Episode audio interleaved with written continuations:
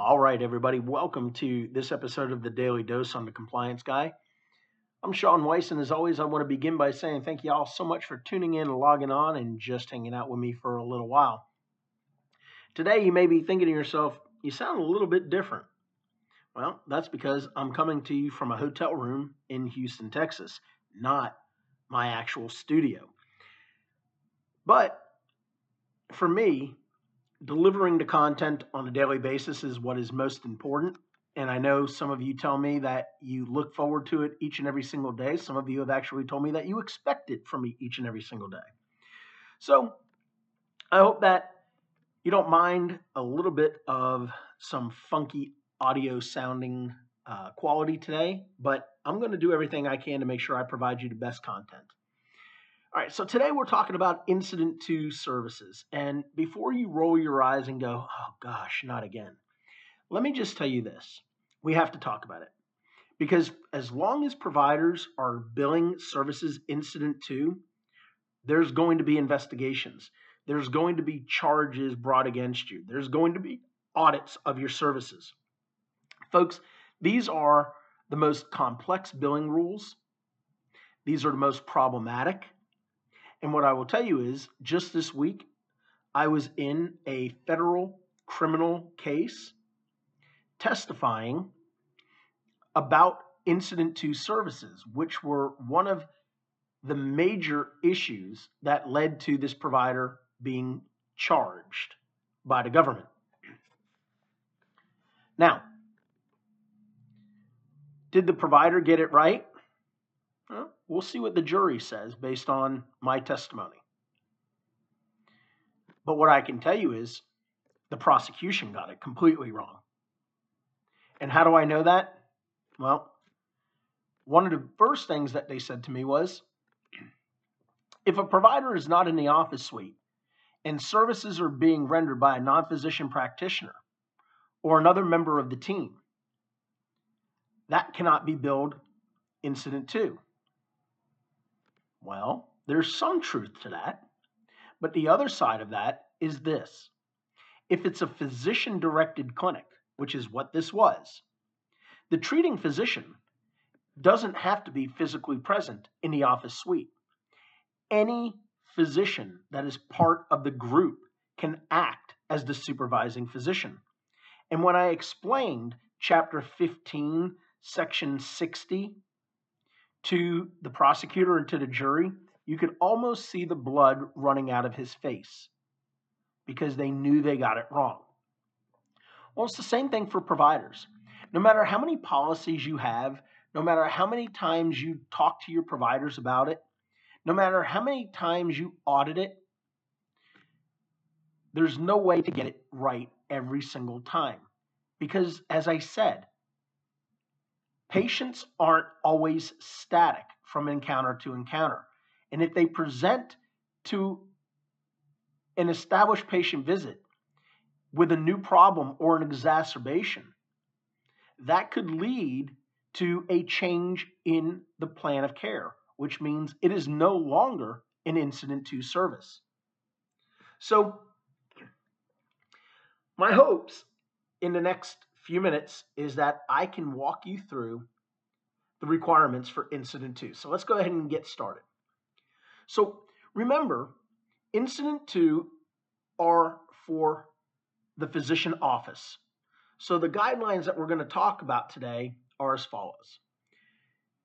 The CMS rules for billing office services as incident to a physician service are going to be summarized in probably eight to 10 elements, examples, key points, whatever you want to refer to them of. But remember, the concept of incident to does not apply to services performed in the hospital environment, which includes inpatient, outpatient, and emergency room hospital locations. Now, Keep in mind that there are two ways in which office services may qualify for incident to. The first is that the component services are to be performed by a clinical office employee of the physician or non physician practitioner who is the billing provider. Now, employed clinical office staff may perform component functions as part of the billing provider's service, right? So, administration of self administered drugs is a great example. The service, though, has to be and must represent an integral part of the patient's care, and it has to be of the type commonly rendered in an office setting. The second way is that full services may be performed and billed incident to by Medicare enrolled non physician practitioners within a group practice that employs both Medicare enrolled physicians and non physician practitioners when incident to requirements are met. Now, in group practice of Medicare enrolled physicians and NPPs, the NPP can actually perform a service under direct physician supervision, and the service may be billed under the physician's NPI as long as all incident to requirements are met. Now, remember that this rule applies to care for stable, established patients for whom the non physician practitioner is following a plan of care originally developed by the physician and during which the physician is readily available or immediately available in the office suite for any necessary supervision. And again, when these requirements are not met, the NPP service has to be billed under the NPP's NPI number.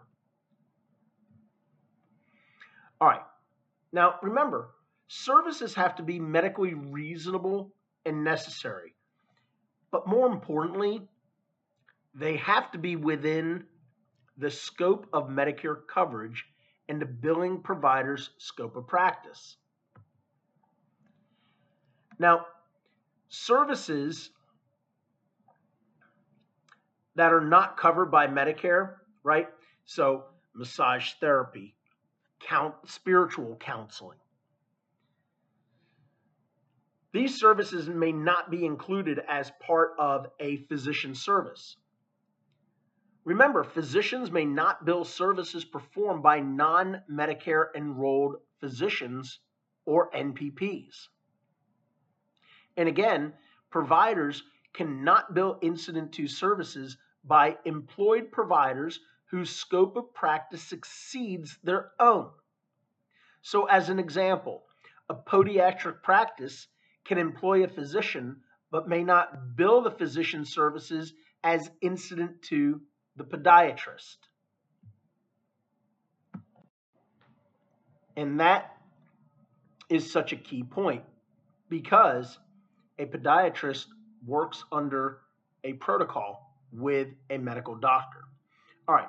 Remember, incident to concepts apply only in the office setting. So again, we're talking about place of service 11. Now, there is an exception to this rule, and that's when we have home services for a homebound in medically underserved area patients. And you can actually find this in the CMS Internet Only Manual publication 100 2, and it's in the Medicare Benefit Policy Manual, Chapter 15, Section 60.4b. Now, the term clinic only applies as defined as a physician owned and operated clinic where providers work together in a large office. Remember, the concept does not apply to hospital or other facility based clinics. Now, the incident to service has to be, as I said before, an integral, although incidental part of the overall services. So, when services are performed by employees of the provider, they must be on an integral basis and a part of the provider's overall plan of care, as well as being essential to the patient's course of treatment. So, things like obtaining vital signs or administering an injection on the provider's behalf. That's perfect. When a service is performed by a clinical employee without physician participation. So, a nurse sees the patient for a blood pressure check or review of medication.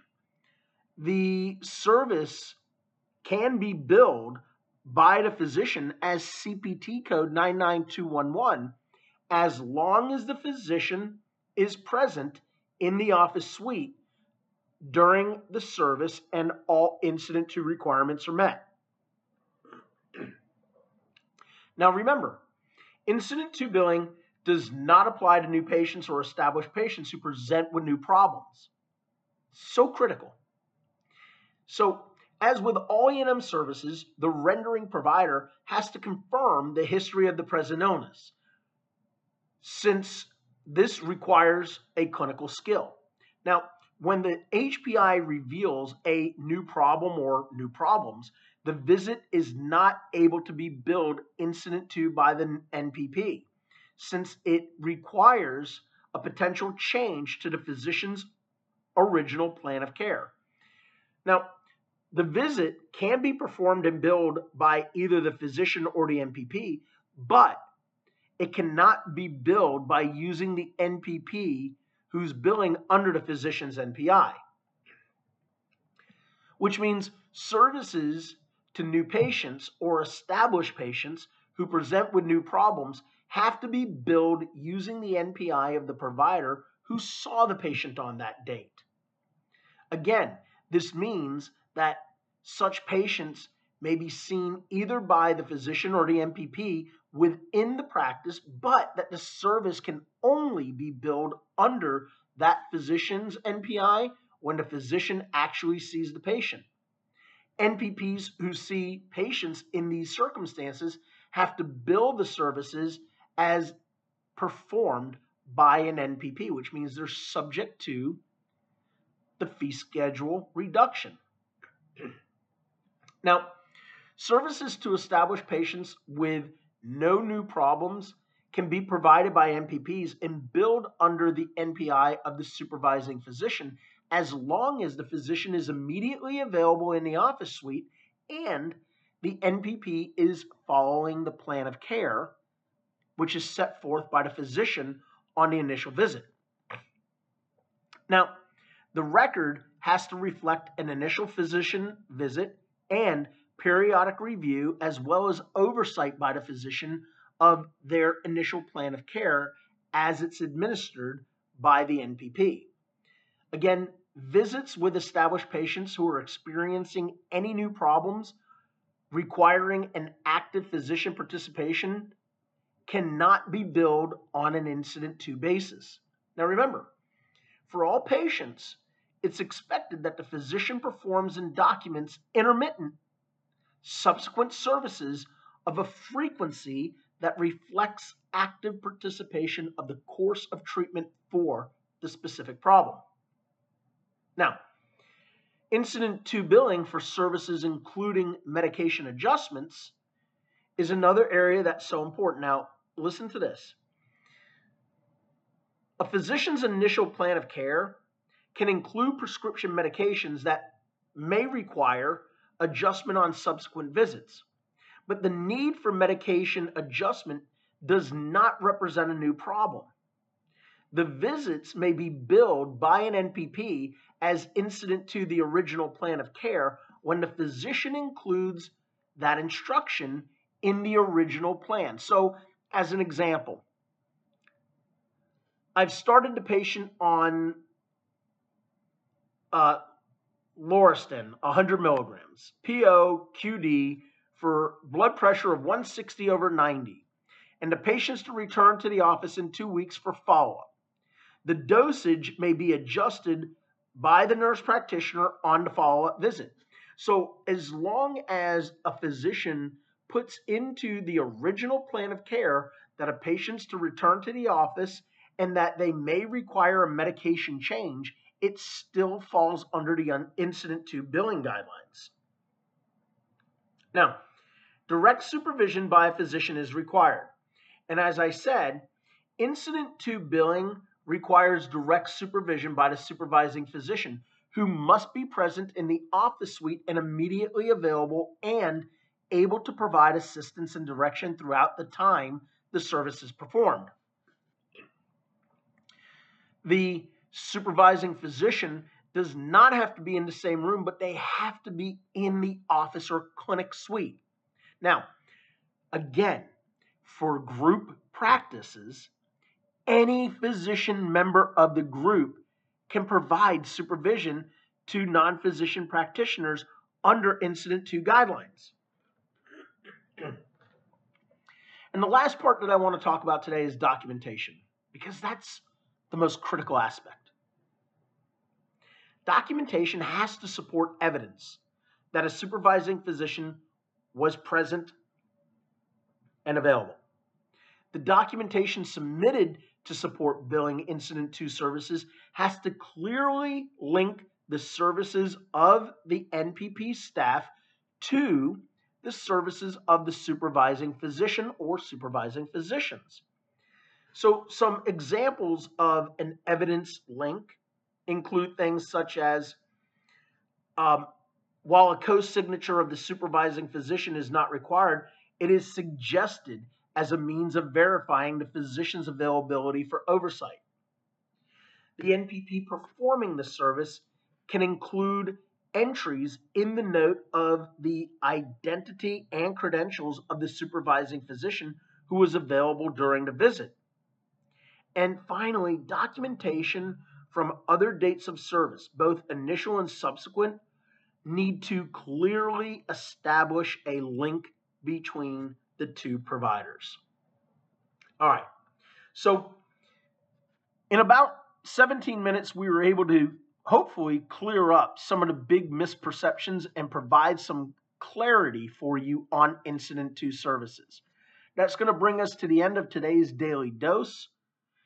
Today is Wednesday, June 22nd of the great year 2022. And as always, thank you all so much for tuning in, logging on, and hanging out with me for just a little while. And until tomorrow, be good to yourself, but more importantly, be good to each other. Take care.